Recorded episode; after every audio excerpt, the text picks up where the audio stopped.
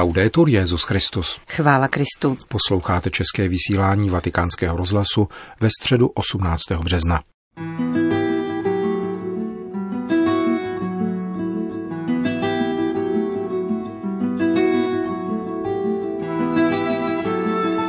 Boží zákon není nařízením diktátora, níbrž Boha, který je lidu blízký, kázal papež František při raním v kapli domu svaté Marty. Boží milosedenství je naše osvobození a naše štěstí, řekl Petrův nástupce v pravidelné středeční katechezi. Hezký poslech přejí Johana Bronková a Milan Glázer.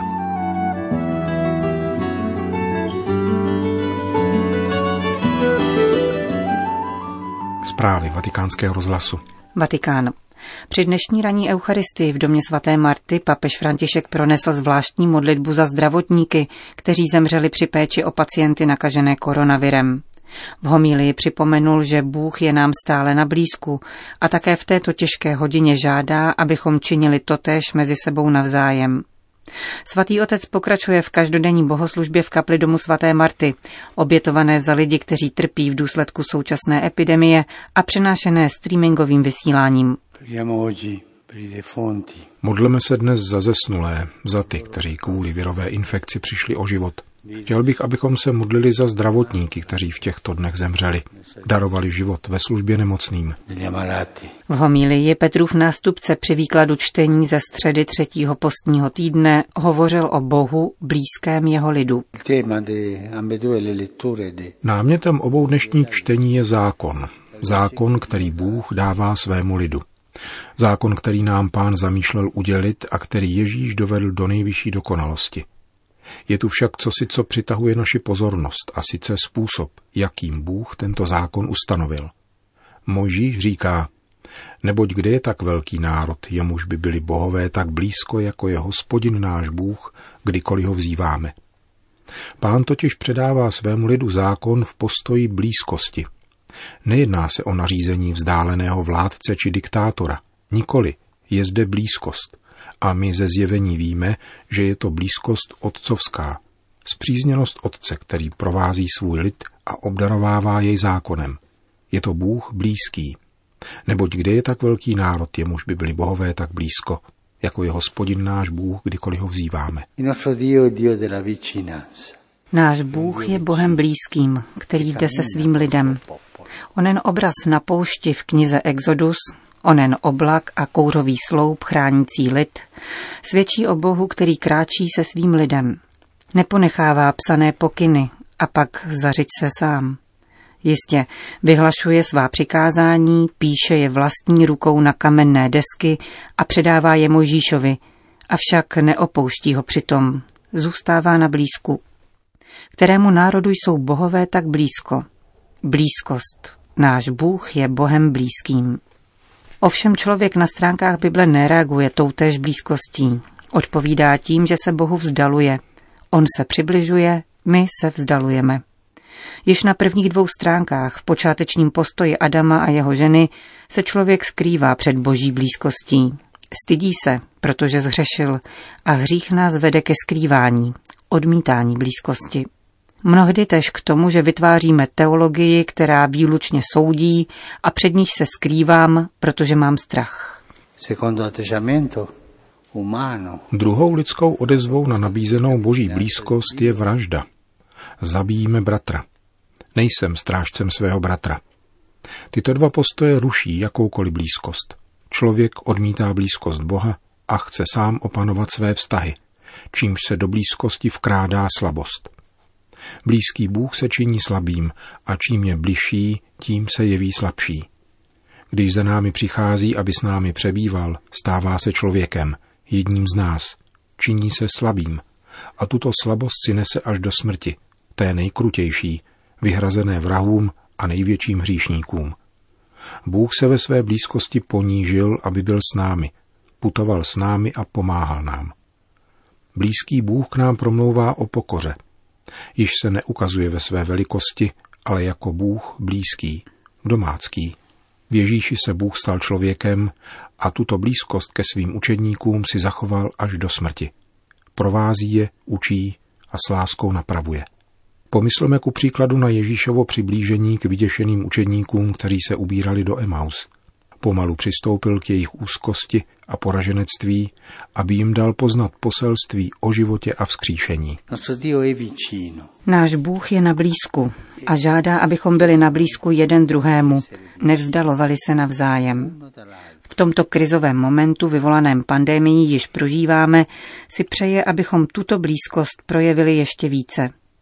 Možná se nemůžeme fyzicky přiblížit kvůli strachu z nákazy, avšak můžeme v sobě povzbudit postoj blízkosti. Blízkosti v modlitbě, pomoci a mnohem dalším. Proč si máme být navzájem blízcí? Protože takový je náš Bůh, který chce být naším životním průvodcem. Je Bohem blíženským a proto rovněž my nejsme izolované bytosti, nýbrž bližní.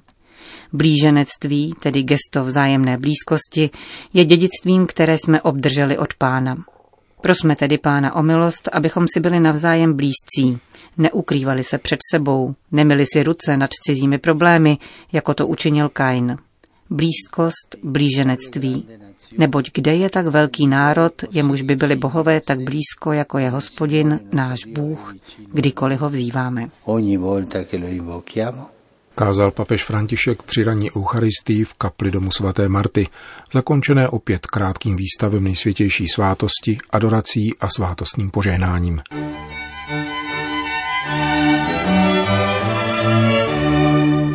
Pravidelná středeční katecheze se konala také tento týden ve streamingovém přenosu z knihovny Vatikánského paláce, kde společně se svými spolupracovníky papež František pokračoval v cyklu věnovaném blahoslavenstvím podle Matoušova Evangelia. Cari fratelli e sorelle, buongiorno. Drazí bratři a sestry, dobrý den. Dnes se zastavíme u pátého blahoslavenství, které praví blahoslavení milosrdní, neboť oni dojdou milosedenství. Toto blahoslavenství má jednu zvláštnost. Je jediné, ve kterém se zhoduje důvod a plot štěstí. Ti, kdo uplatňují milosedenství, dosáhnou jej. Budou omilosrdněni.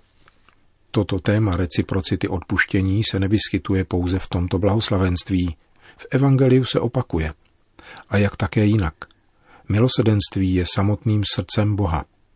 Ježíš říká, nesuďte a nebudete souzeni nezavrhujte a nebudete zavrženi, odpouštějte a bude vám odpuštěno. Stále tatáž reciprocita.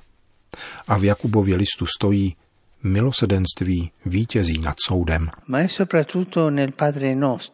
Ale zejména v Otčenáši prosíme, odpust nám naše viny, jako i my odpouštíme našim viníkům. A tato prozba jako jediná je na závěr komentována.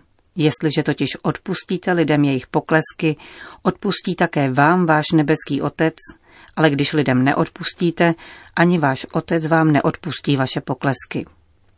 Jsou to dvě neoddělitelné věci, dávané odpuštění a přijaté odpuštění. Mnozí jsou však v nesnázích a nejsou z to odpustit. Častokrát je způsobené zlo tak velké, že se jeho odpuštění jeví jako výstup na nejvyšší horu, jako enormní výkon a někdo si může myslet, že je neuskutečnitelné. Skutečnost reciprocity milosedenství ukazuje, že potřebujeme obrátit perspektivu. Sami to nedokážeme, je zapotřebí boží milosti. Musíme uvěřit. Páté blahoslavenství totiž slibuje milosedenství a v odčenáši prosíme o odpuštění vin. To znamená, že jsme v podstatě viníci a nezbytně potřebujeme dojít milosedenství.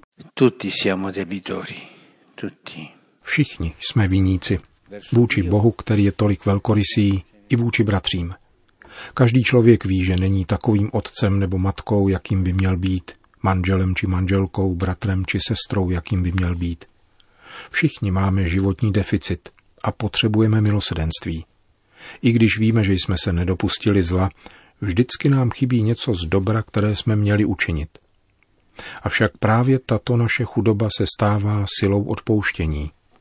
Jsme dlužníci a, jak jsme slyšeli na začátku, pokud nám bude naměřeno takovou mírou, jakou měříme druhým, pak je vhodné tuto míru zvětšit, odpustit viny a prominout. Každý má pamatovat, že potřebuje odpuštění, má zapotřebí odpuštění a potřebuje trpělivost. V tom spočívá tajemství milosedenství. Tím, že odpouštíme, odpouští se nám.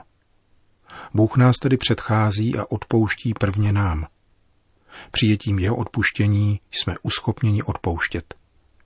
Vlastní ubohost a nedostatek spravedlnosti se stává příležitostí otevřít se nebeskému království, větší míře, boží míře, kterou je milosedenství. Kde se rodí naše milosedenství? Ježíš nám řekl, buďte milosrdní, jako je milosrdný váš otec. Čím více otcovy lásky přijímáme, tím více milujeme. Milosedenství není jednou z dimenzí, nýbrž jádrem křesťanského života. Bez milosedenství není křesťanství. Pokud nás křesťanství nevede k milosedenství, jdeme špatnou cestou, protože milosedenství je jediný pravý cíl každé duchovní pouti. Milosedenství je nejkrásnějším plodem lásky. Vzpomínám si, že jsem za téma první promluvy, kterou jsem měl poprvé jako papež pronést před mariánskou modlitbou Angelus, zvolil milosedenství. Vzpomínám si, že onoho dne jsem poněkud opovážlivě dělal reklamu na právě publikovanou knihu o milosedenství od kardinála Kaspera. Toho dne jsem velmi silně pocítil, že toto je poselství, které mám dávat jako římský biskup. Milosedenství. Milosedenství, prosím. Odpuštění. Boží milosedenství je naše osvobození a naše štěstí. Žijeme z milosedenství a nemůžeme si dovolit obejít se bez něj. Je vzduchem, který dýcháme. Jsme příliš chudí, abychom si kladli podmínky. Potřebujeme odpouštět, protože potřebujeme, aby nám bylo odpuštěno. To byla pravidelná papežova katecheze. Po jejím shrnutí v sedmi jazycích Petrův nástupce zmínil zítřejší liturgickou slavnost svatého Josefa. Na zítřek připadá slavnost svatého Josefa. V životě, v práci, v rodině, v radosti i v bolesti vždycky hledal a miloval pána, což mu vyneslo chválu v písmu, jako muže spravedlivého a moudrého. Vzívejme jej vždy s důvěrou, zejména v obtížných chvílích, a svěřujte tomuto velkému svědci svůj život. Potom se římský biskup připojil k výzvě italských biskupů. Beru si za svou výzvu italských biskupů, kteří během této zdravotní krize vyhlásili modlitbu za celou zemi. Každá rodina, každý věřící, každá řeholní komunita, všichni se zítra v 21 hodin duchovně spojíme modlitbou růžence světla. Budu vás doprovázet odtud. Matka Boží, Maria, uzdravení nemocných, k níž se obracíme touto modlitbou růžence, před laskavým pohledem svatého Josefa, opatrovníka svaté rodiny a našich rodin, nás vede k zářivé a proměněné tváři Ježíše Krista a k jeho srdci.